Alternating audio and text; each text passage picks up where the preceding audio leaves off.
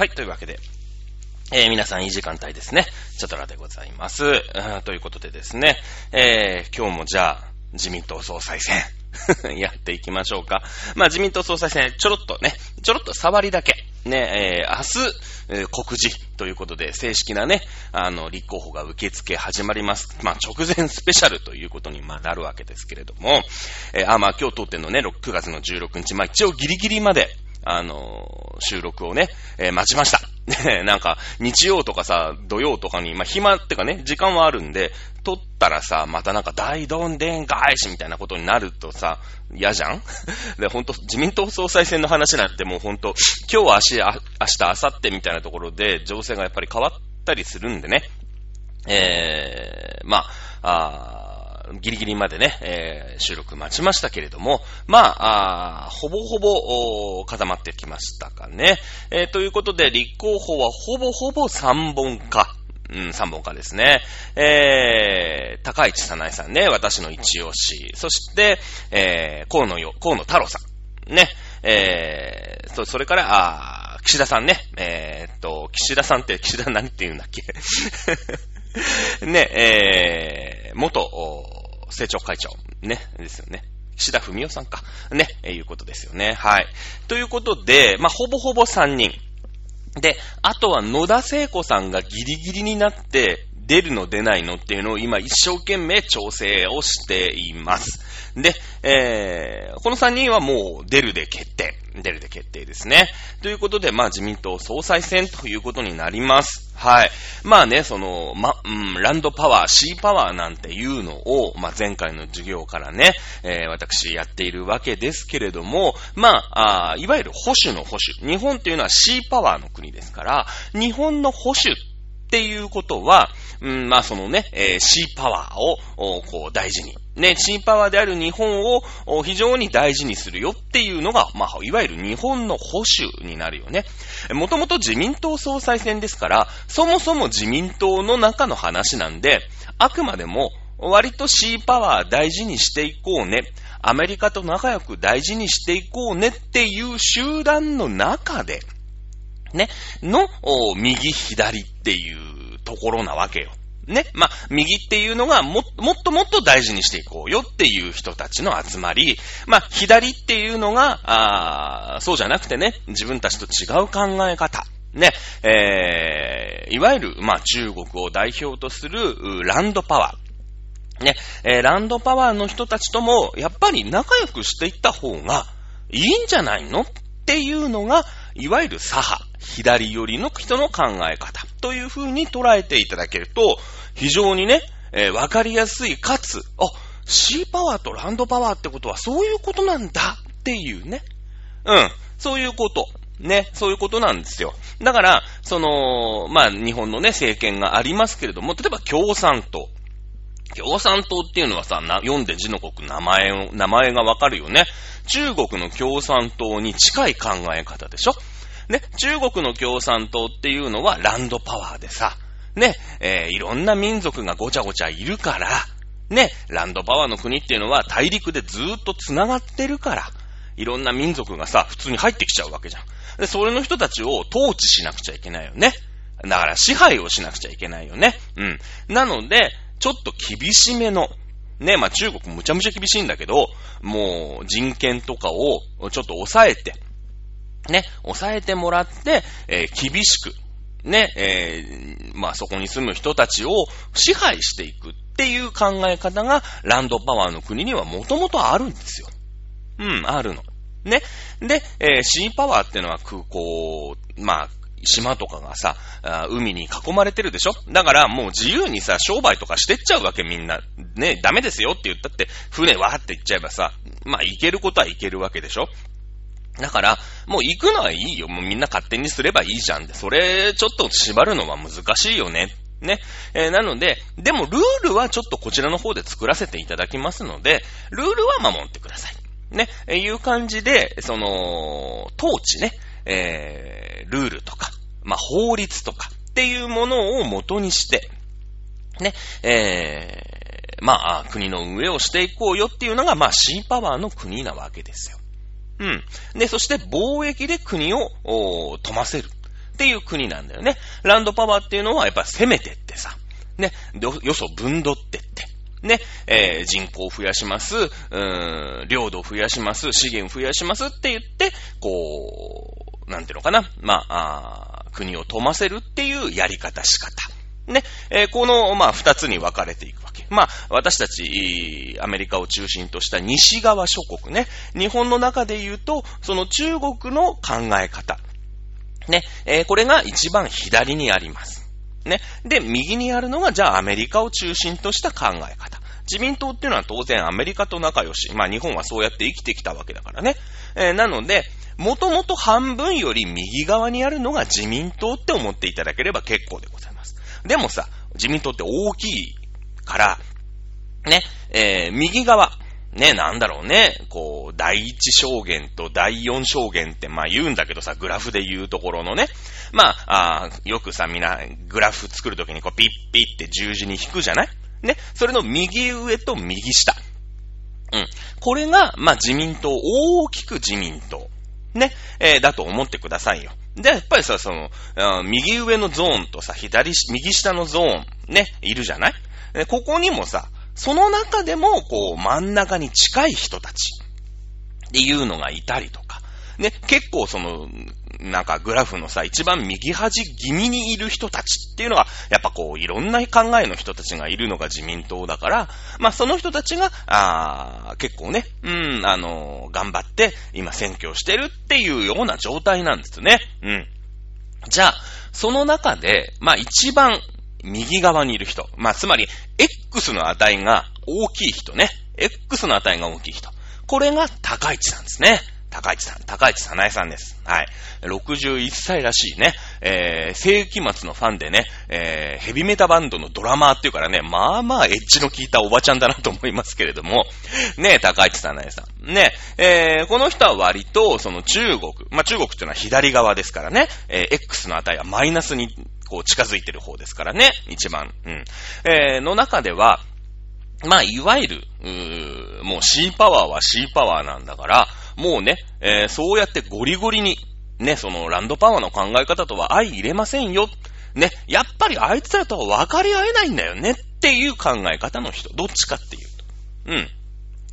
うん。で、この中の、この3人の中で一番、まあ、左寄りというかね、この X イコール0のこの縦の線。あるよね。ここに近いのが、あ河野さん。ね、えー、河野太郎さんだと思います。そして、まあ、自民党の中でも比較的真ん中の真ん中の真ん中。ね、えー、ここにいるのが、まあ、岸田文雄さん。ということになるんでしょうね、おそらくね。うん。で、えー、今回ね、あのー、まあ、総裁候補になることをもう諦めた。うん。えー、まあ、二階幹事長だよね。二階幹事長。それから、石破さん。ね、えー、はあ、結構ね、自民党の中では特殊な存在で、その、グラフで言えばね、まあ、右側にいるのがまあ自民党なんだけど、やっぱりさ、こう集団からぴょんって外れる人ってのもいるんですよ。うん。で、えー、そのね、右側ゾーン、x イコール0のね、縦のラインの右側に入ってないんでね、実はね、結構左側のゾーンにいたりする。だから自民党の中では結構、ん？っていう人だったの。だけど、結構自民党って昔はそういう人たち結構多かった。多かったんですよ。なんでかっていうと、やっぱりさ、近いよね。日本と中国って。近いじゃないですか。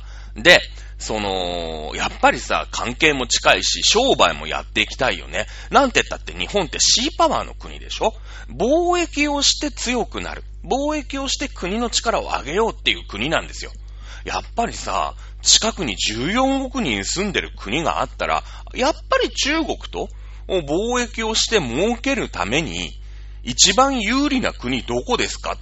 私たち日本なんじゃないの？ね、アメリカじゃないよね、イギリスじゃないよね？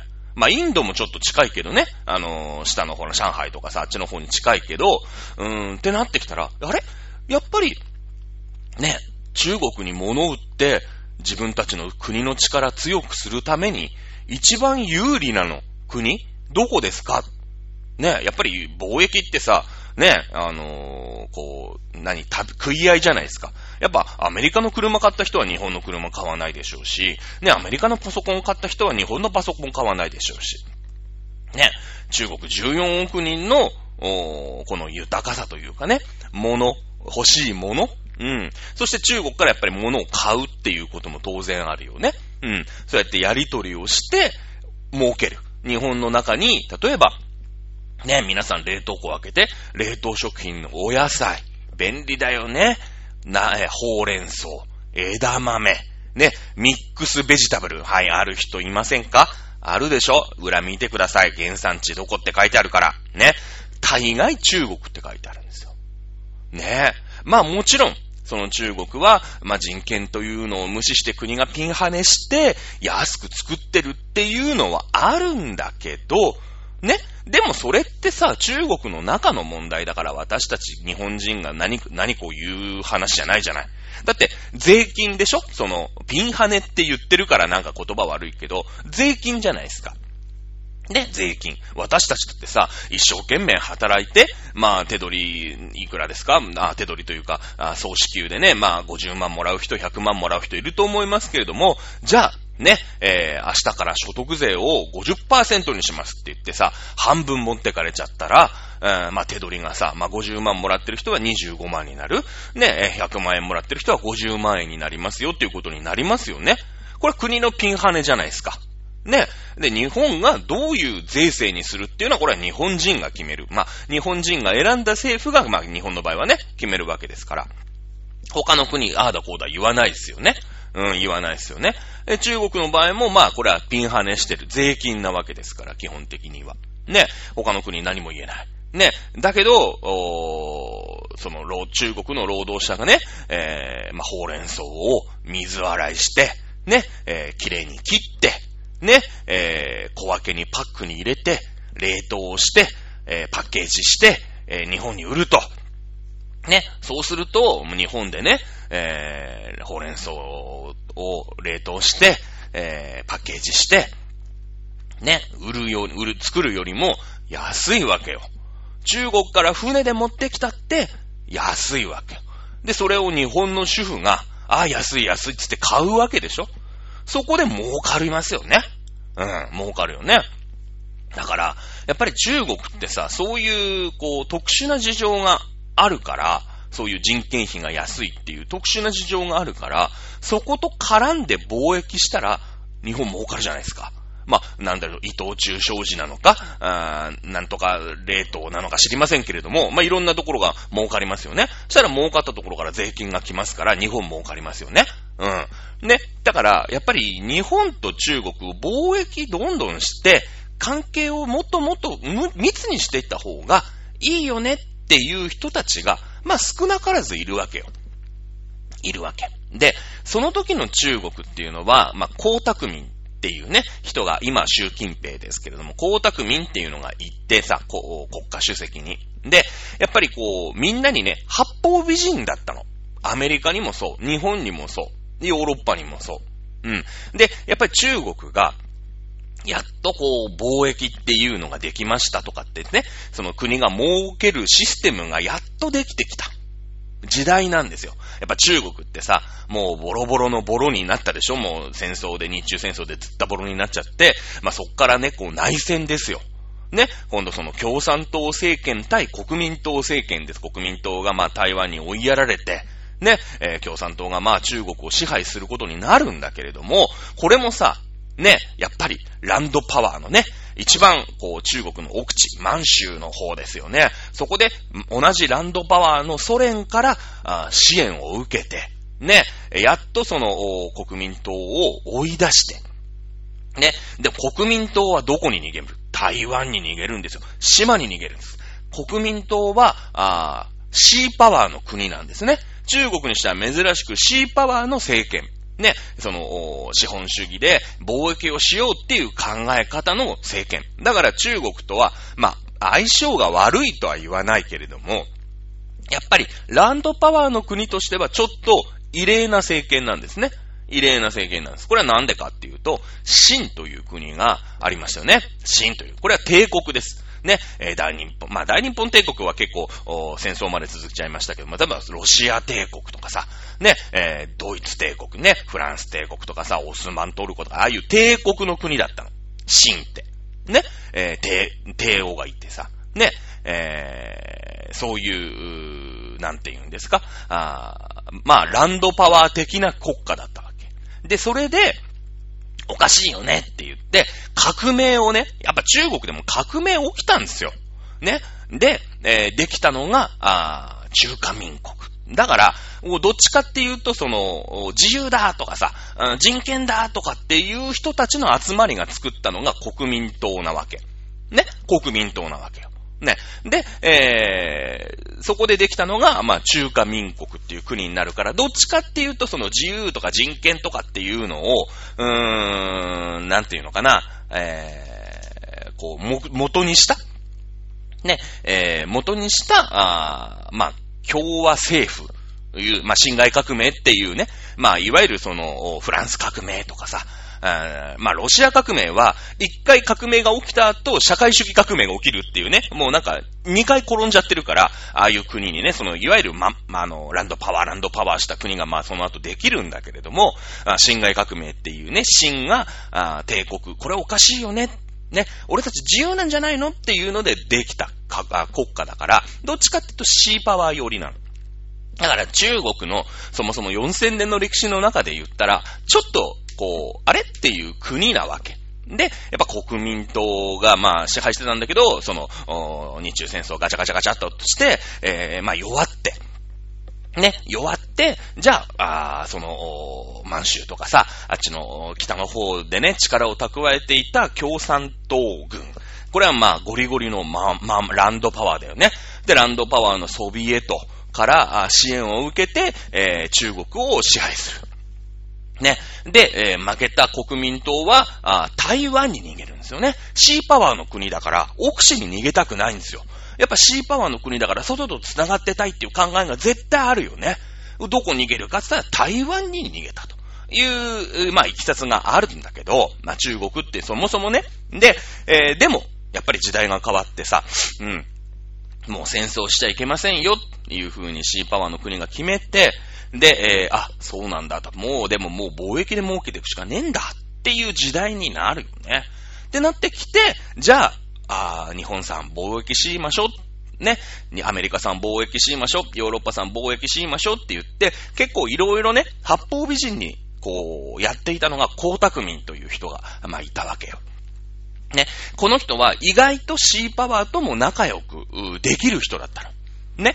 まあ、中国で言うと、こう、革新というか、中国の保守ってのはさ、ランドパワーゴリゴリな方でしょ？もちろんね。もちろんランドパワー国家ですから。だからまあ、そのシーパワーの国とも仲良くして、えー、中国も貿易でね、うん、まあ、儲けていったら、国の力がやっぱり強くなるんじゃないの？っていう考えの人。どっちかというとシーパワーとも仲良くやってったらいいよねっていう人だったの。うん。だから、当然そういう人、ニコニコしてるわけだから、あ、やっぱりね、日本もシーパワークとして、中国っていうその貿易相手っていうのは、やっぱりこんなビジネスチャンス見逃せないよね。中国と仲良くした方が絶対いいじゃん。ね。その、ランドパワーも理解する。ランドパワーとも仲良くしようっていうね、世界の雰囲気があったんだよ。うん。世界中そうだった。なんとなく。で、あのー、まあ、中国って今、共産党が一党独裁してるんだけど、や、まあ、一党独裁はいいよね。まあ、しょうがない。ね。えー、だけど、そのうちね、その、うちらシーパワーの国が、その貿易とかで一生懸命こう、相手して、ニコニコしてるから、そのうちね、きっと、私たちのように、ね、そのうち、えー、選挙もちゃんとやって、まあ、その、その結果、共産党が、あ勝ったんだったらさ、共産党が支配すればいいじゃないですか。ね。でもやっぱり、そういう開かれた選挙ってのはそのうちあいつらもね、国力がついてきたらやるに違いない。とか。ね。えー、その人権っていうのを、やっぱり俺らが、俺らと関係を密にすることによって、人権っていうのが、そのうち芽生えてね。うん。えー、来るに違いないって、世界中が思ってたの。日本人もほぼほぼ思ってたの。ね。だから、まあ、二階さんみたいな、ああいう古いタイプ、ね、えー、おじいちゃんなんだけど、あの辺の、こう、人たち。まあ、今のその、例えば、河野さん、河野太郎さんのお父さん、河野洋平さんって言うんだけど、ね、えー、人たちな、人なんかは、そもそもその、ちょっと左寄り、まあ、いわゆるリベラルなんて言うよね。リベラル。まあ、自由っていう意味なんだけども、スタチューオブリバティ。自由の女神って言いますよね。リスタチューっていうのは、こう、まあ、像という意味でしょ。リバティっていうのは、これ自由ですから。ね。えー、その、まあ、リバティ、自由中。ね、えー、形容詞。まあ、それの名詞形、リバ、リバティ、リベラルね。えー、自由という意味ですけれども、やっぱりさ、そういうランドパワーの人たちとも仲良くやろうねっていうのが、その、今の、この、この太郎さんとかの親父の世代はもうめっちゃ多かったの。で、やっぱ日中のさ、国交を結んだりとか、まあ、仲良くしようね。まあ、仲良くしようねってことは、日本はさ、そんな仲良くしようとした国と戦争をしてた国だから、ね、戦争をしてた国だから、まあ、お詫びをやっぱしなくちゃいけないよっていうことで、発表されたのが河野談話なんですね。私たちは本当に戦争の時にね、えー、まあ中国、そしてまあまあ韓国にひどいことをしましたと。これは通説にお詫びをしますっていうような談話を出したんですよね。これがだから、ほら、ね、やっぱり日本は悪いことしたんじゃないか支えと賠償しろっていう元になってたりするの。考え方が。ね。えー、でも、やっぱりさ、まあ、時代も時代。ね、さっきの、まあ、授業でね、え、ヒットラーが、のことを語る。ヒットラーのことを褒めるとか評価するなんていうのは、戦争終わったすぐできなかったよね。うん。やっぱりできない時代がずっとあったんですよ。日本もそう。その戦争ってのはもうとにかく日本が悪くて。ね、アメリカが原爆戦争を、原爆を落として、その日本が破滅に向かうのを止めてくれたみたいな教育をずっとされてた。もう原爆なんか絶対ダメなんですよ。罪もない市民をね、普通に朝ごはん食べててさ、なんか市電とか走ってたわけでしょ広島とか。ね？普通に、こう、生活をしてんだけど、広島にドーンって落としてさ、まあ何十万人っていう人が、十、十何、十六万人だっけね？ぐらいの人が、もう一瞬にして溶けてしまうわけじゃないですか。そんなことは許されるわけがないんですよ。許されるわけがない。実際問題戦争で使われたのは日本の2発だけなんだから。今の世の中に至ってまで。これ絶対許しちゃいけないんだけど、許しちゃいけないんだけど、そうやってね、アメリカは、まあ戦争を終わらせるために原爆を使ったみたいな考え方、教育っていうのが、あ堂々とされてた時代っていうのもあるよね。うん、あるんですよ、実は。ね。で、まあ、その、石場さんと、まあ、二階さんっていうのは、あその、なんていうのかな、x イコール0の縦の線よりも結構左側にいる人たちだったの。ね。これはやっぱりさ、まあいろんな考えもあるだろうし、まあ中国とこの後仲良くしてったら、あ中国とね、えー、やっぱ太いパイプもあるじゃない。ね、えー、中国がさ、まあそうやって民主化とか、ね、えー、まあ中国、まあその目論見通り経済は強大になっていったんだけどもね。うん。そうなっていった時に、やっぱり日本の要人として中国とパイプがあるってのは、こう、政治家として強みだよね。強み。うん。だから、まあその左側の立ち位置にいたっていうことなんだけどだ。なんだけど、ね。ここがまあね、ランドパワーとさ、シーパワーの面白いところで、江沢民確かにね、まあその、貿易っていうものにやっぱり関心があって、外に目が向いてたの。シーパワーの方に目が向いてたの。ね。だけども、やっぱりで、中国、チャイナはチャイナなんですよ。ランドパワーの国なの。心の根っこはランドパワー。もう中国4000年の歴史がそもそもランドパワーの国なんだから、ね、えー、何？お前ら、ね、まあ貿易して儲けたいんだ、つって。まあ俺らもな、儲かるしな、つって。うん、いいよいいよって言って、八方美人をしただけなんだよね。その、やっぱりさ、アメリカとしてもさ、日本としても、その、うーん、なんていうのかな、そういう独裁とかっていうのって、その民主主義よりも遅れてるよっていう考え方があるじゃない、そもそも。ね、えー、その、まあ、帝政っていうね、帝国があってさ、民主化したっていう歴史を踏まえてきてるわけ、フランスだったり、いろんな国が。ね。だから、まあ、あそういった歴史のことから言うと、そういう独裁とかさ、うん、人権をちょっと無視するような考え方なんていうのは、ね、あのー、遅れた考え方で、ね、えー、やがて、ね、みんなも徐々に徐々に気がついて、人権っていう考え方を覚えて、ね、えー、まあ革命っていうね、暴力的な感じじゃなくても、民主化をして、えー、自由で、民主主義をみんながするはずだっ、世界中が実は勘違いをしてたの。勘違いしてたの。ね。違うんですよ。これ、ソビエトが一回見まち、見誤ってるよね。うん。あのー、資本主義っていうのは遅れた考えなんだと。ね、えー、その、資本主義っていうのは、うん、資本家が労働者をからお金をね、搾取して、そのうち労働者が、あ怒り狂って資本家を倒す。その後に共産主義っていうのが起きると。ね、えいうことになって、資本主義と遅れた考え方、俺俺たちが世界の最先端なんだっていう考え方が、あ共産主義の元になった考え方じゃないですか。ね、違うんですよ。違うの。ね、あの、遅れてるとか遅れてないとかじゃなくて、ロシアはそもそもランドパワーの国なの。で、欧米の国ってのはそもそもシーパワーの国なの。そこだけなの。根っこに持ってるものが違うの。その、この後ね、えー、進んでったら、なんていうのかな、みんながし、あの、共産主義になるってロシアは勘違いしてたし、えー、アメリカも、そのロシアとかさ、そういう、うん、割と独裁的な国が進んでったら、えー、やっぱ資本主義になり、えー、自由で、えー、まあ、民主的な、ね、えー、ことになるっていう風に、こう、勘違いしてるんですよ。こう、進化していくっていう過程にあるよ。お前らは遅れてるね。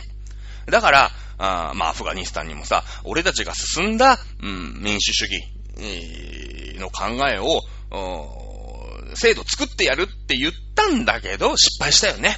そうなんです。アフガニスタンってのはランドパワーの国なんです。だから、ね、その、イスラムっていう特殊なところでね、ランドパワーでみんなで頑張って、食い、歯を食いしばって生きてきたとこなんですよ。だからうまくいかなかった。ね。えー、今回もその光沢民っていうのが、まあ、今回というか結構前だけどもね、光沢民が、こう、八方美人だから、あれ？やむか、俺らっぽくなってきたよね。よしよしよしよしってアメリカを思った、日本も思った、二階さんも思った、石破さんも思った。ね。だけども、やっぱり中国ってのはランドパワーの国だから、いやいや、あの、君たちはビジネス上の付き合いだから。ね。お互いに儲けるうちはうまいことやるけど、儲かった時には知らないよ。ね。やっぱり、えー、その人民、中国の人民に対して人権なんてものを考えるつもりはさらさらないし、えー、民主化するつもりもさらさらないよっていうのに、やっぱ世界はね、30年ぐらい騙されてたんですよ。で、それが気づいたのが、や、だいたい2000、そうだなまあ、2010年にはもう確実気づいてきたね。確実気づそこまではね、うまいこと中国も八方美人してたの。で、2010年何があったかっていうと、中国が日本の GDP を抜いて世界第2位になった。つまり、えー、アメリカに対する挑戦権を獲得してるんですね。獲得したの。これが2010年です。えー、大体日本が5兆4700億ドルで、えー、中国が5兆8000億ドルというふうに、えー、さっき統計データを見たら書いてありました。まあ、パッとわかりませんけれどもね。まあ、480兆対490兆ぐらいの話。まあ、500兆を挟んでの戦いぐらいで、えー、中国がね、第2位になった。っていうのが、まあ、2010年という、まあ、一つ覚えて、えー、世界史を語る上でね、覚えておきたい、こう、年号だとは思います。まあ、これは GDP ですからね。あの、一人当たり GDP は中国は当然日本の、えー、10分の1以下ですよ。だって14億人いるわけだからね。一人当たりにしてみたら大したことないのかもしれないけど、まあ、国14億人いますから。ね、なんか、すごい気持ちいい生活をしてさ、なんか取れたごぼうとかをカットして冷凍食品にする人でも1だからね、1人だからね。まあ、そういうことがまああります。ね。そうなってくると、おやっぱりさ、中国としても、よし、ね。俺は世界第2位の力になった。あとはアメリカを対アメリカだと。今までね、そりゃ八方美人やってきたよ。第2位になるまではやっぱり来た。もうあとは中、ね、対アメリカだと。これで、ね、えー、世界の次の派遣。まあ、イギリス。まあ、その前スペインだよね。スペイン無敵艦隊。ね。それからイギリス。ね。えー、それからアメリカっていう風に、こう、世界の覇権国というのが変わってきた。ね、えー、いよいよ次は俺らの番だ。このままの伸びでいけばアメリカもきっと抜けるに違いないって思ったのがこの2010年なんだよね。中国が。うん。ということで、まあ、総理総裁選どこ行ったって話なんだけど、まあ、ちょっとこの話を覚えといて。ね、そういうことなんで、えー、やっぱ中国はね、手のひら返しをして、こう、もう、やっぱりアメリカを追い落とすために何をしなくちゃいけないかっていうのを必死に考える。あの、南沙諸島だよね。この、インドネシア、ね、マレーシア、あこのあたりに、うーん、海洋進出。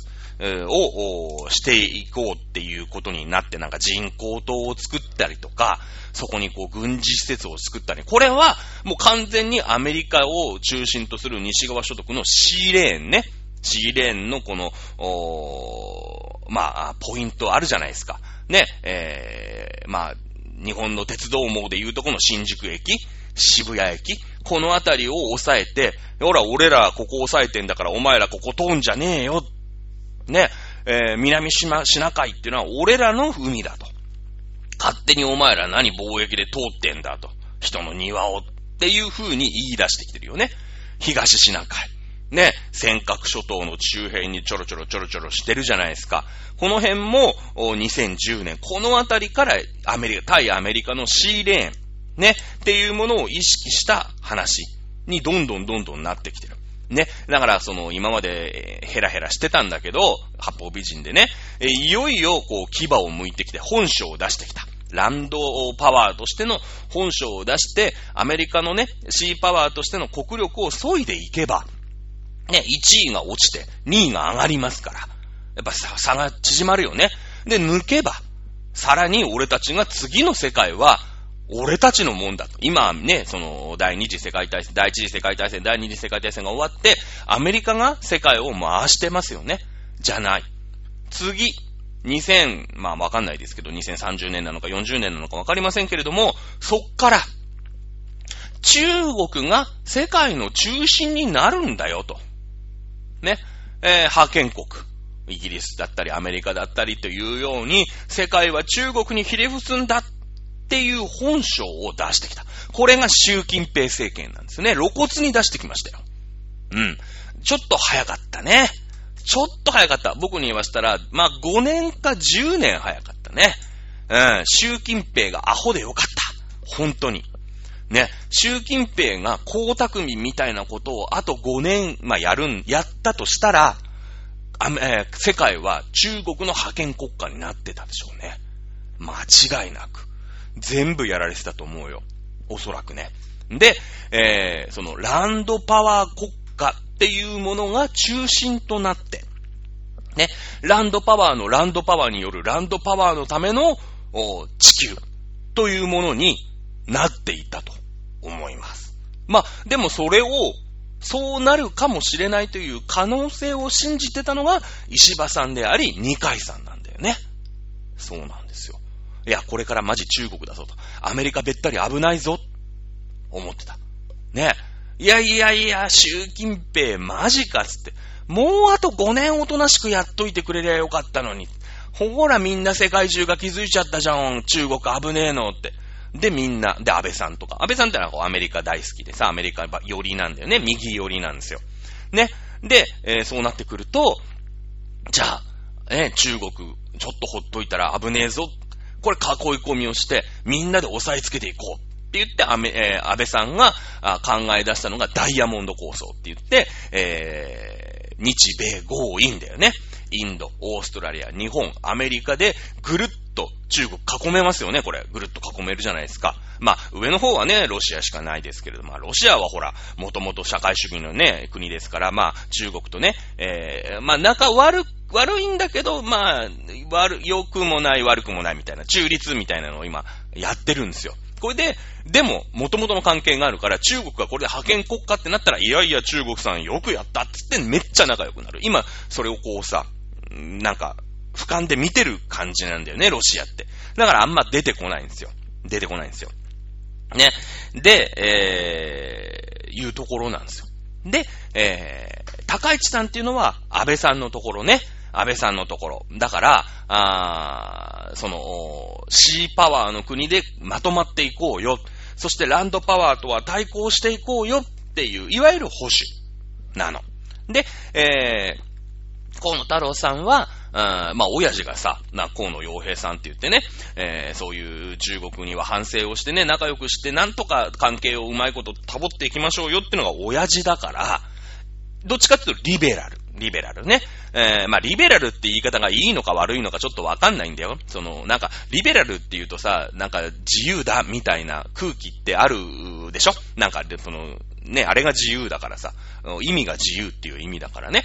うん、なんだけれども、どっちかというと中国とは仲良くしていかなくちゃダメじゃないかっていうのが考え方。だけど、まあ、あその河野さん的には、売られた喧嘩は買うよと。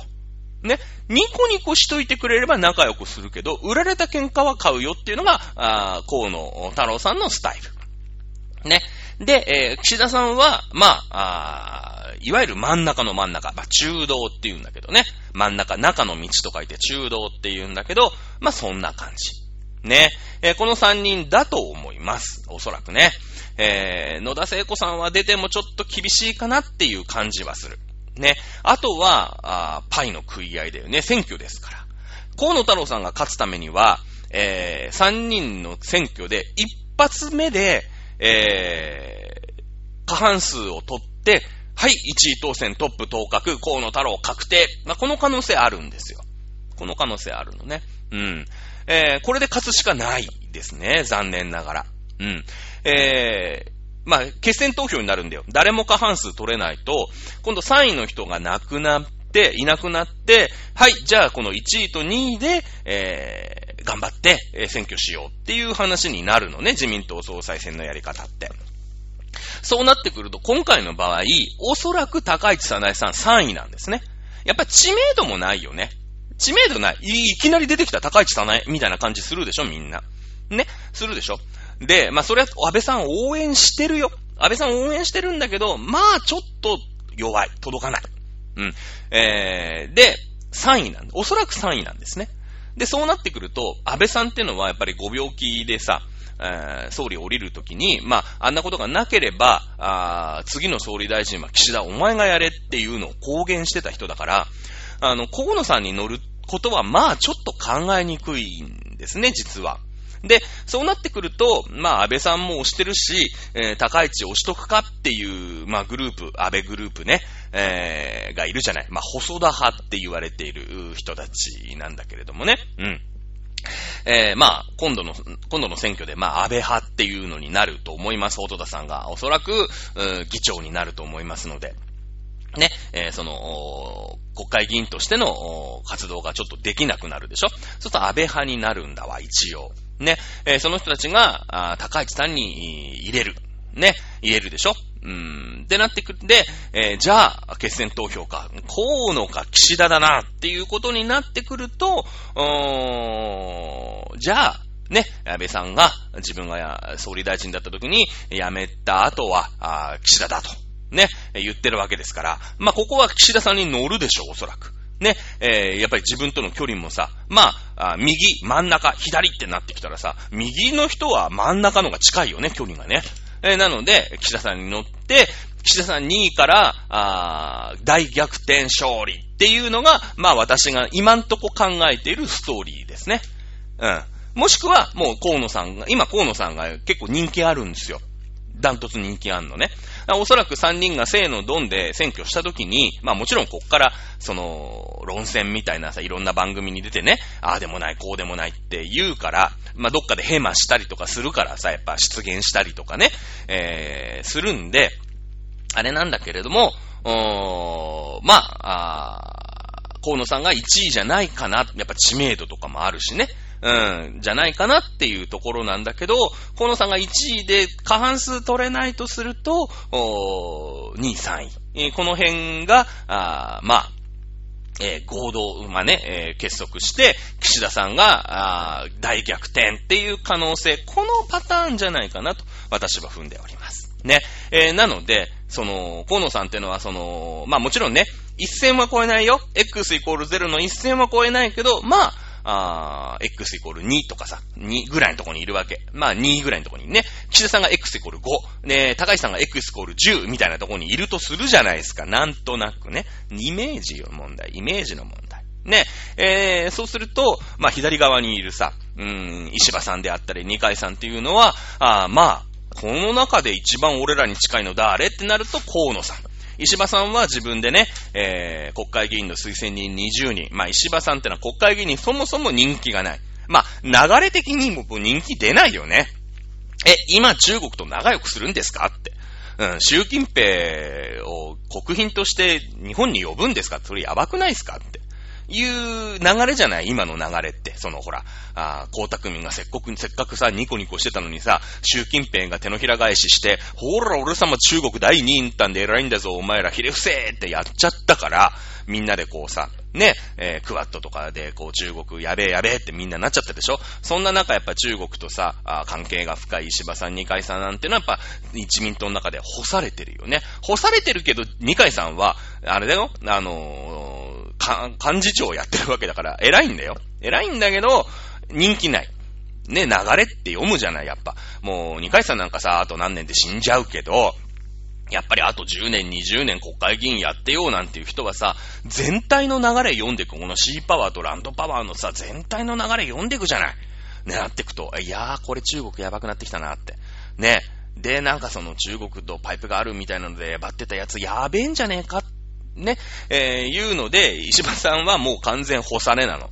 二階さんは、まあね、おじいちゃんだし、今までよう頑張ってきたから、まあまあまあ、そこ置いときなさいって言ってさ、こう、名誉職みたいなのをや、やらしてもらえてるんだけど、今回でね、えー、菅さんが、あ差し違えたんですよ。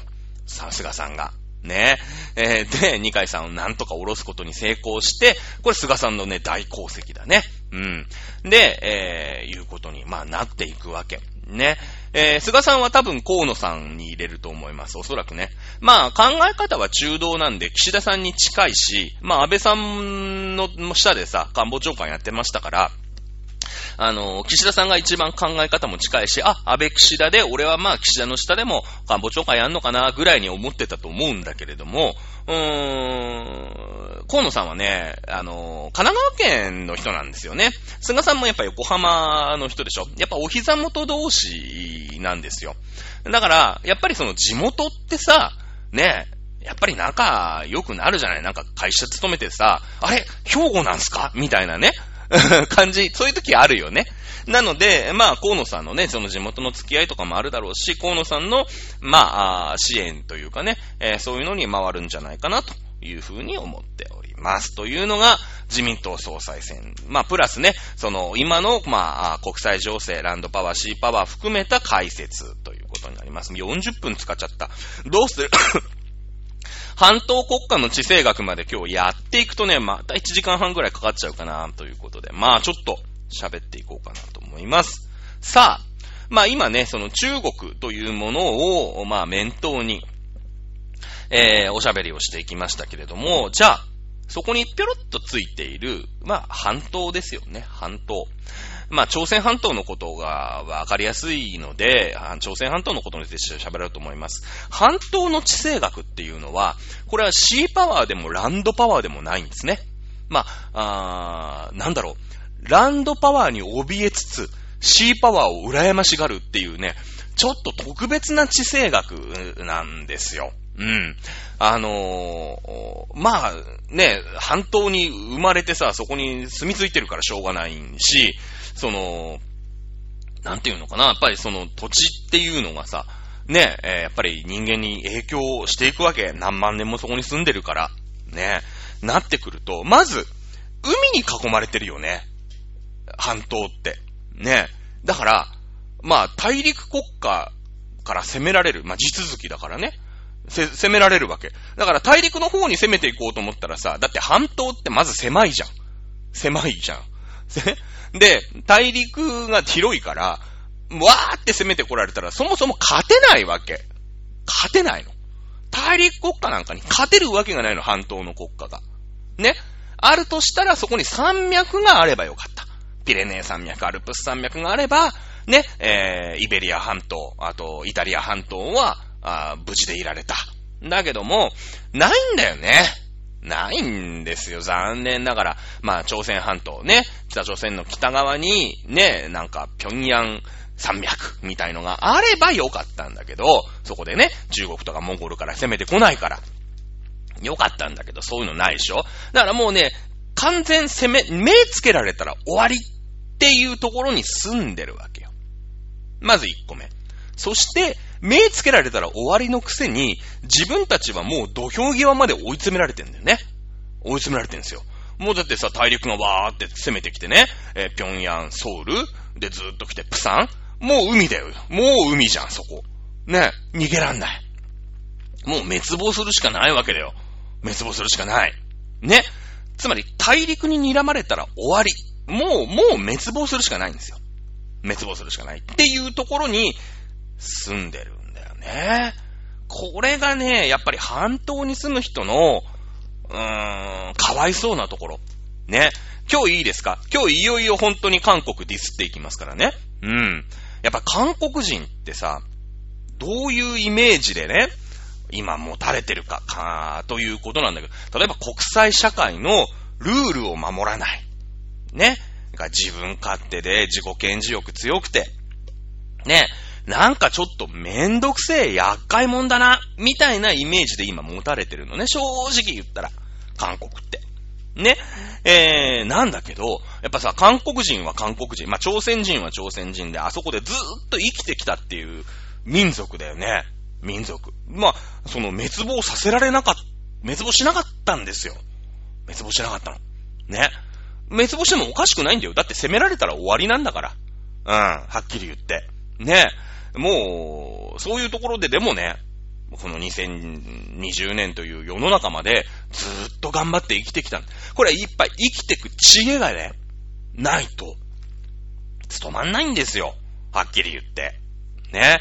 で、まあ今日本とはさ、散々パラ揉めてるじゃないですか。まあ、徴用工問題。まあ、徴用工って私はあんまり使わないんだけどね。えー、元朝鮮半島出身者労働者問題って私は言うんだけど、徴用なんかしてないから。悪いけど。ね。えー、あとはその慰安婦問題。これ従軍慰安婦じゃないからね。慰安婦問題。まあ、慰安婦はいた、いたんですよ。風俗嬢はいたわけね。風俗嬢はいた。慰安婦問題だったり。あと、旭日記ね、えー、の問題とかでちょいちょい日本に噛みついてくるじゃないですか。最近特にひどいよね。ここ10年、15年ぐらいひどいんですよ。めっちゃひどいんですよ。まあ、あと竹島問題とか。いろいろあるよね。うん、日本ともいろんな案件を抱えているこの中、韓国という、まあ、朝鮮半島にある、まあ、国なんだけれども、うん、この人たちもやっぱり地政学、そしてランドパワー、シーパワーというものを考えていくと、まあ、理解できないこともない。ということに、まあ、なるわけなんですよね。えー、まあ、ランドパワーの国に もう攻められたら終わりじゃないですか。そして中国、その、攻められたら終わりのさ、攻めてくるはずの中国っていうのが、まあ、その王朝がガチャガチャ変わるでしょ。陰州、東州、春秋、戦国、新前漢、新古漢、三国、新南北朝、追悼、五代ですか？ねえ、草原民、新、中華民国、中華人民共和国と、ねえ、明治時代から数えたって草原民、新、中華民国、ん？草原民、新ぐらいでしょ？民、新、中華民国、中華人民共和国つってさ、いっぱい変わるわけですよ。ね。えー、そこでこう、マウントの取り合いを、まあ、ランドパワー国家だからさ、ちょっとこう、ね、ああいつを攻め落とせって言って、わーってこう、みんながやり合ってる。ね、そんなところで生きてるわけ。で、やっぱり、その、攻められたら終わりだから、その、チャイナとは仲良くしていかなくちゃいけない。まあ、中国って言うとさ、まあ、いろんな、ね、中華人民共和国のことになっちゃうから今は、チャイナにするよ。いろんなのを含めてね、秦もチャイナだし、ね、えー、民もチャイナだし、ね、中華民国もチャイナだし、中華人民局も、国中人民共和国も含めてチャイナって思って、チャイナにね、もうとにかく攻められないように、ペコペコしなきゃいけないじゃないですか。ペコペコしなきゃいけないですよね。ね、そうなってくると、まあ、あわかりやすいところで言うと、まあ、民とかにもさ、ね、民っていう国があったら、もう民が攻めてこないようにね、まあ、はい、民様、よろしくお願いします。やるわけよ。ね、次、真が出てくるよね。でも真が出てきたらさ、ね、えー、秦にもさ、はい、秦よろしくお願いしますってペコペコしなくちゃいけないんですよね。で、民と秦ってどういう関係ですか？敵対関係ですよね。民という国を、まあ、ぶっ倒して、秦という国が、まあ、できるわけですよ。ねそういうことでしょ？なってくると、民とべったりにはなれないんですよ。それはペコペコするよ。ペコペコするんだけど、ペコ、べったりになっちゃいけないですよね。べったりになったら、あんたあいつら民の手下だなって言って、秦が来た時に、一緒に滅ぼされちゃうじゃん。だって民は滅ぼされてるわけだからね、結果的に。秦に。ね？なった時に、あつって、あいつらどうせ民のはな、属国だろって言って、ぶっ潰されちゃうわけですよ。ね？民はなくなってるわけだから、実際問題。滅ぼされてるわけ。だけど、まあ韓国というか朝鮮にある、まあ李氏朝鮮という国でね、当時ね、は、そのまままあ、ああ居続けるわけだ。ね。そのためには、まあ嘘裏切り。この辺は、二枚舌。得意じゃないと困る。この辺って、その、韓国の今の歴史にもすごい繋がってて、その、常に被害者なのね。被害者であり、戦勝国っていう面白い立場にずーっと韓国は居続けなくちゃいけないんですよ。実は。なんでかっていうと、戦勝国になっちゃいけないの。あ、えっ、ー、とね、戦勝国だけど、うーん、まあ、加害者というかね、加害者になっちゃいけないんですよ。ね。例えば民から真になるときっていうのは、民が被害者ですよね。せ、あこう、滅ぼされる方。真が、あ滅ぼす方ですから、まあ一応加害者ということにしましょう。ね。だけれども、お戦勝国であり被害者っていうポジションにいなかったら、ね。えー、例えばさ、真に乗っかって民を倒すのはそんな難しいことじゃないんだけど、そうなってくると、お前ら真だよねっていうことになっちゃって、次の中華民国に倒されちゃいますよね。うん。だから、勝ち馬には乗っておきたい。だけれども、被害者だっていうことにしておきたい。っていうために、どういう戦略を取るかっていうと、その、例えば、秦が攻めてきて、えー、まあ、民という国を滅ぼしましたってなると、いやいや、シンさんありがとうと。今までね、民という国にすごいこう、おもんばかって仲良くしていましたけれども、いや、違うんです。聞いてください。民って本当にひどい奴らで、本当にひどい奴らで、僕たちをね、支配して、ね、もうとんでもなかったんです。ね、神が来てくれて、やっと、やっと民から解放されたんです、僕たち。ありがとうございます。本当に良かったです。っていう態度を取るわけ。ね。これは、被害者であり、戦勝国と仲良くしますよね。そうですよね。な、仲良くするじゃないですか。わかりづらいでしょわかりやすく説明しますよ、今から。いいですか？ディスりますよ。えー、日本、ね、えー、まあ、朝鮮半島を、お占領していた時代、まあ、あります。まあ、日韓併合と言ってね、これ植民地じゃないんですよ。そして占領もしてないんですよ。日本だったんですからね。なんと韓国っていうの韓国も朝鮮も当時日本だったんです。まあそれをね、もちろんその朝鮮人としてのプライドがありますから、それは日本語を教えられたとかね、その文化の破壊だとかいろいろ言う人いますよ。一応あります。それはまあなんとか。わかんないでもないよ。今日からここはアメリカになりました。明日から英語使ってくださいって言われたらさ、なんだあの野郎って思うじゃない。ね、思うじゃないですか。まあ、GHQ はそれしなかったけどね。しなかったけれども、あそこ日本だったんですよ。ね、日本だったの。で、えー、で、そして太平洋戦争がありました。太平洋戦争。日本対アメリカです。アメリカ勝ちましたよね。そしたら、えー、韓国は、なん、まあ、韓国はもともと、まあ、その後ね、その朝鮮がアメリカの、こう、うん庇護を受けて独立したのが韓国。まあ、ソ連の庇護を受けて独立したのが朝鮮、北朝鮮だから、まあ、韓国しかちょっと情報がないんだけれども、ね、戦勝国とには仲良くする。いや、アメリカさんありがとうございます。日本ってひどかったんすよ。もうなんか知らないけど、日本がいきなり来て僕たちを占領してね、もうなんかないことないこと、もう全部お金は持ってかれちゃうし、いやもうね、あの、ひどかったんですけど、まあアメリカさんが日本ね、潰してくれたおかげで、いや、僕たちは日本のね、被害者だったんですけど、助かりましたっていう態度を取るわけ。これは戦勝国に乗っかって、ね、戦勝国に乗っかって、かつ、その前の支配者の被害者をずっと名乗るっていうこと。これが第二次世界戦から終わってずっと続いてるんですよ。ね。いや、アメリカさんよかったよかったって。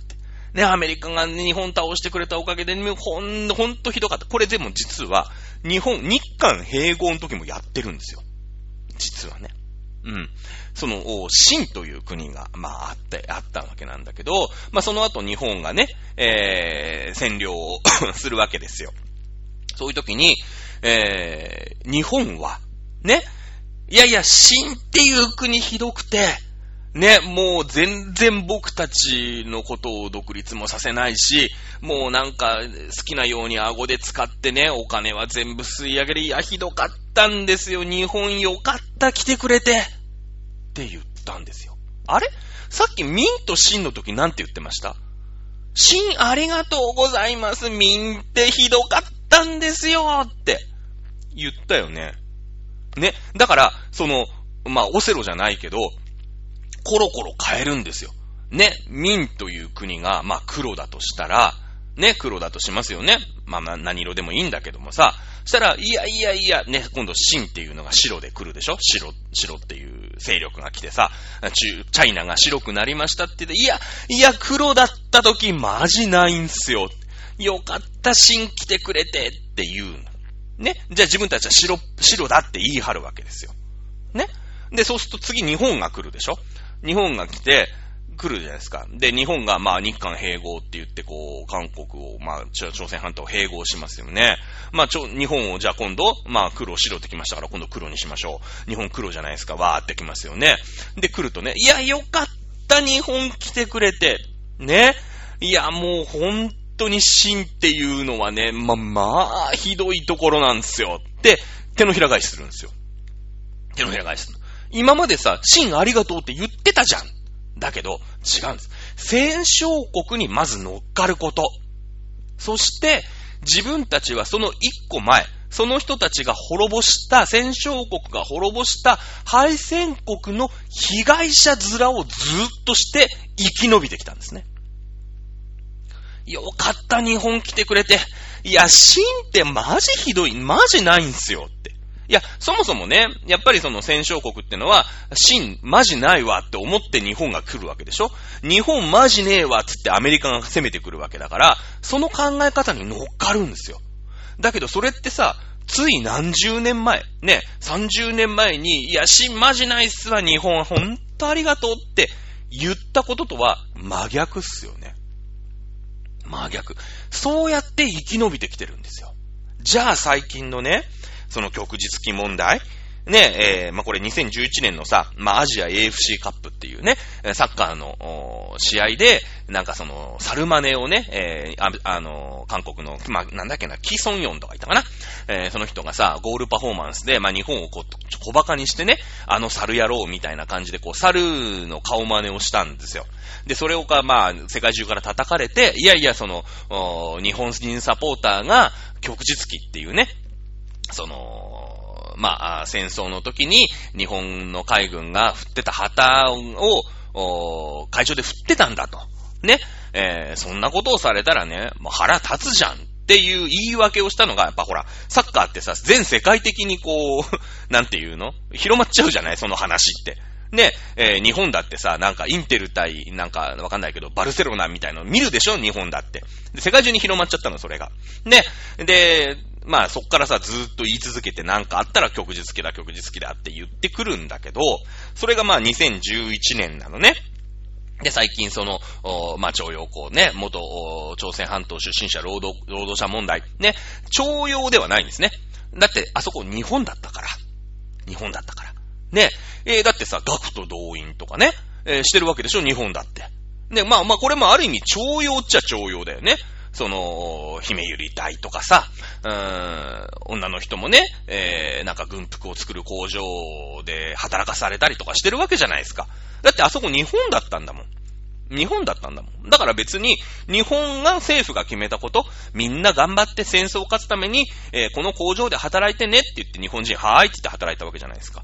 ね、えー、だからあそこ元、も、日本人、日本、日本だったんです。日本だった。まあ、だから、なんて言うんですかね、朝鮮圏みたいなもんだよ、日本で言えば。ね、だったんだから、ね、別に強制でも何でもないんですね。徴用なんかされてないんです。日本国民として頑張ってねっていうだけだったんですね。だったんですよ。うん。で、えー、まあ揉めてるわけですよ。これなんでか。ね。まあアメリカがさ、こう、あ、日本ってマジなくて、いろいろあったんすよって。ね。いや、アメリカマジ日本に勝ってくれてありがとうございます。これでほんとよかったっていう時代が、まあずっとあったわけよ。で、日本に対する被害者ですよ。日本に対する被害者だっていう意識でずっといるでしょ。だからその反日だったりっていうのをずっとやってるわけよ。ね。ね、ちょっと30年前は日本ありがとう真から救ってくれてって言ってたんだよ。言ってたんだけど、もうそれ関係ないんですよ。関係ない。ね。で、えー、こう、まあ、日、日、日時がどんどん経っててさ、いや、その、アメリカっていうのが、その日本がね、敗戦国と戦勝国じゃない、アメリカと日本で言えば。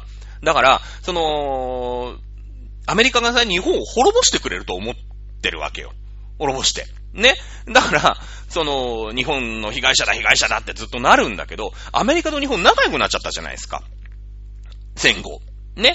で、そうなってくると、やっぱ、アメリカの、その救ってくれたアメリカの友達、日本をディスりづらくなるわけよ。ぶっちゃけ。ねだって民と真の時はいいよ。民と真はさ、もう完全に民が、えー、真が民を滅ぼしましたよね。滅ぼしましたよね。なってくれば、その、いや、民ってあんな広がったんすよってずーっと被害者面できるじゃん。ないことないこと言えるんです。もうない国だから、民なんて。ね？ない国だから。で、だから、このアメリカがね、例えばまあ、大、日本州としてさ、まあハワイ州が51番目の州、日本が52番目の州でね、日本州みたいになってアメリカがもう占領して完全にこう滅ぼしてくれさえすれば、戦勝国アメリカに乗っかってね、ずーっと日本の、まあ日本だったと、国ね、民だったところの悪口を真にずっと言ってりゃよかったみたいに、日本だった時の、その、日本の悪口をずっと言って被害者面してれば、ずっと勝ち馬に乗れら、乗れるじゃないですか。ね？乗れるんですよ。だけど日本残っちゃったし、ね、実はなんならアメリカと超仲良くなっちゃってるから、その、言えないんですよ。なかなか言えなくなっちゃって、言えないよね。いや、日本こんな悪さしたんですよって嘘言ったらバレちゃう。日本あるんだから。うん。で、その、いや、アメリカさんマジありがとう、日本ない、ほんとあいつらマジほんとムカ、ね、あ、いや、でしょ？ムカつくでしょ？って、アメリカに言えないんですよね。アメリカに言えないんです。日本とアメリカ超仲いい。ね、超仲いい。やっべえってなるんですよ。で、しばらく黙ってたの。言えねえから。うん。で、その2010年中国が GDP をね、日本抜いて2位に、あれ次、アメリカの次、中国来るな。これ中国の時代来るよって、かん、ね、韓国の人感じるんですよ。そしたら次どうなります？いやいやいやいや、中国、まあわかんないよ。まだなってないけど、この今度中国がぐいぐい来てね、もうアメリカをまあ追い落とすようになったら、いや、マジアメリカなかったっすわ、つって。うん。いやいや、ほんとね、中国が派遣取ってくれてよかった。いや、マジで。いや、ほんとこうなることを僕ずっと願ってたんすよ。って、韓国は次言うんですよ。そのね、準備段階に入ったと思っていただければ、最近のその日本と韓国、まあ、えーえー、アメリカと韓国のそのすれ違いであったり、いざこざであったりっていうのは、もうパッと解決できるんですね。うん。アメリカはもうそれ分かってんですよ。分かってんの。韓国ってどういう風にしてきたかっていうのは、まあ、分かってるから。ね。あ、次はそういうことね。もう準備してるわけねって言って、でもまあさ、まだ、その、アメリカっていう国は追い落とされてないし、ね、中国っていう国もまだ、ね、バチバチに戦争はしてないですから、最近のアメリカって、あの、韓国に対して超冷たいの。ね、ワクチン支援とか日本は菅さんが行って、ファイザーの社長に会って1億本もらいましたけど、なんか150、100万人回、100万回分ぐらいしかね、えー、韓国にはあげませんよとか。お前らどうせさ、もう、そうやって裏切るの準備してるでしょって。ね。分かってっからこっちつって。もうお前ほぼほぼ今中国の方向いて、次中国が、ね、えー、派遣取ったらどうやって生き残っていくかってのマジ考えてるよね。っていう話なんだよね。だけどそれは韓国からしてみれば当たり前なんですよ。このまま超アメリカべったり。ね、アメリカべったりでずーっといたら、次、韓国、えー、中国がバーンって派遣を握った時に、被害者面できないんですよ。これが。だってアメリカべったりだから。ね、えー、だからサムソン？ね、やっぱこう資本主義。まあもちろんその経済はさ、アメリカ式のね、資本主義とかを導入してるんだけれども、半島国家としては、万万が一にも中国がこれからどんどん来て、しかも隣でしょ？ね。まだアメリカがさ、勝ってるうちは遠いから、ちょっと追い足してもさ、ね、睨まれるぐらいで済んでるけど、か、ね、中国なんかもう真っ隣だから、中国様にはね、睨まれちゃダメなんですよ、半島国家って。だから、その、中国が派遣取ってからじゃ遅いんですよ。遅いの。もう実際問題やばいんですよ。中国様にはね、やっぱり4000年間そうやって睨まれてさ、首すくめて、細々生きてきてるから、だから今ね、そうやって、そのまあ、アメリカイコールまあ日本みたいなところで、その徴用工とかなんたらかんたらってのをすげえ言ってきてるじゃないですか、今。旭日記とか。まあもう日本イコールアメリカだからね、もう今はね。あの安全保障上、こう、同じグループにいますから。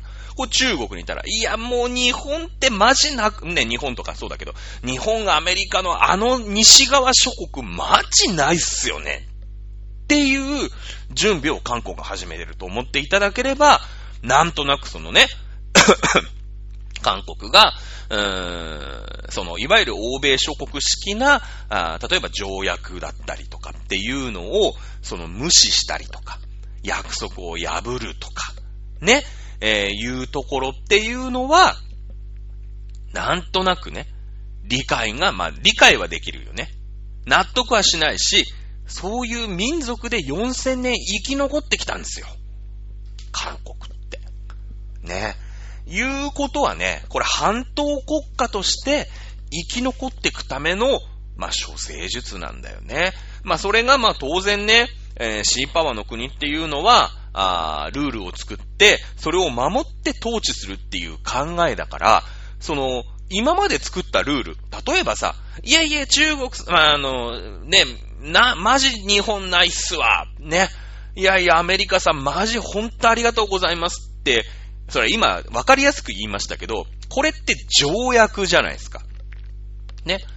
えー、っていう気持ちをさ、アメリカに対して韓国は、条約として、こう、約束、いろんな約束をするわけですよ。ねするでしょ？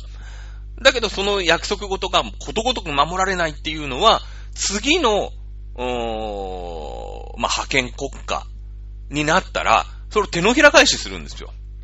ね民、民ってひどかったんですよ。秦ありがとうございますっていう条約を結ぶんですけど、その秦が亡くなって次日本になった時に、日本がね、えー、韓国を併合した時に、いや、マジ秦ないんすわって、なるんですよ。なるんですよ。ここがね、分かってないと、なんだあの国はと。いや、もちろん分かった上で、なんだあの国はって私思ってますけど、思ってますけれども、ああ、まあ、そういうことだよね。っていうね。ええもう、これが限界。ね、朝鮮半島ディスらないで、まあまあまあディスってますけど、ね、日本ってのはシーパワーの国ですから、その、条約とか、ね、えー、国と国の約束事っていうのをしっかり守って、法で統治するっていう国家ですから。ただ、えー、半島国家っていうのはそうやってくるくるくるくる黒白黒白ってやってか、やってきましたから、そもそも約束事なんかしちゃダメなんですよ。うん。まあ、あ持って3年、持って5年、まあ、その瞬間瞬間で、えー、は効力は発するから、そういう約束はね、別にしてもいいと思いますけれども、例えば1965年に日韓基本条約を結びましたよね。そこで最終的不可逆的に解決しましたよね。あの、慰安婦問題って言ったって、んな60年前のことなんてさ、その中国様の立ち位置も変わってくるじゃない。60年前なんか中国なんか弱々の弱っぴでさ、アメリカが強強強っぴだったじゃない。まあソ連ってのがあったけどね。あったでしょで、やっぱその60年経って中国が強くなってきてさ、アメリカとね、番張れるようになってくると、その60年前のさ、約束なんてのは、いやいやいや、もう、もう、状況違うじゃないですか。ね。そんなのもう、もう、もう黒白黒白関係ないっすよっていうのが、まあ、朝鮮人の感覚。だけど日本人の感覚っていうのは、いやいや、60年前に結んだんでしょって。ね、だったら今もう一回しっかり結び直せばいいだけの話の、その話し合いだったら私たち乗るけど、それもしてない。勝手にお前らがなんか状況変わったからこれなしねって言われてもそんなことは知らねえ。ね。だから、その、なんか、あいろいろさ、徴用工とか、ね、えー、元労働者、元朝鮮半島労働者出身者問題とか、慰安婦問題とか、まあそういうのでね、向こうがやいのやいの言ってきても、いや、もう日本は1965年に日韓基本条約ってのを結んでるから、それ解決済みだから、知らないっすよって。それ守ってください。っていうだけで何の話し合いもしない。ね。で、韓国人は韓国人で、いや、状況も変わったんだから、その、ちゃんとさ、そういうのは、やってもらわないと、なんで日本ってそんな、なんかシャットアウトするの？あいつらが扉を閉ざしてるんだ。ね？おかしいじゃないかっていうのは韓国人の気持ちなんだよね。そうなんですよ。そのすれ違いなんですね。まあ、僕は、僕はですよ、半島国家の韓国とは永遠に仲良くしない方がいいと僕は思ってます。僕は思ってますよ。嫌いですからね。はい。ということで、まあ1時間ちょっと過ぎちゃいましたけどもね、えー、ランドパワー、シーパワー、それからまあそれにも伴う総裁選の話、そして半島国家のね、えー、かわいそうな、あまあ、ね、人なんだよ。あそこで4000年生きるっていうのは、そうやってこなきゃ生きてこれなかったんだよっていうことをね、えー、本日は講義として語ってみました。さあ、来週、この番組が存続するかどうかですけれどもね。えー、存続したら、また来週お会いしましょう。それでは皆さんさよなら。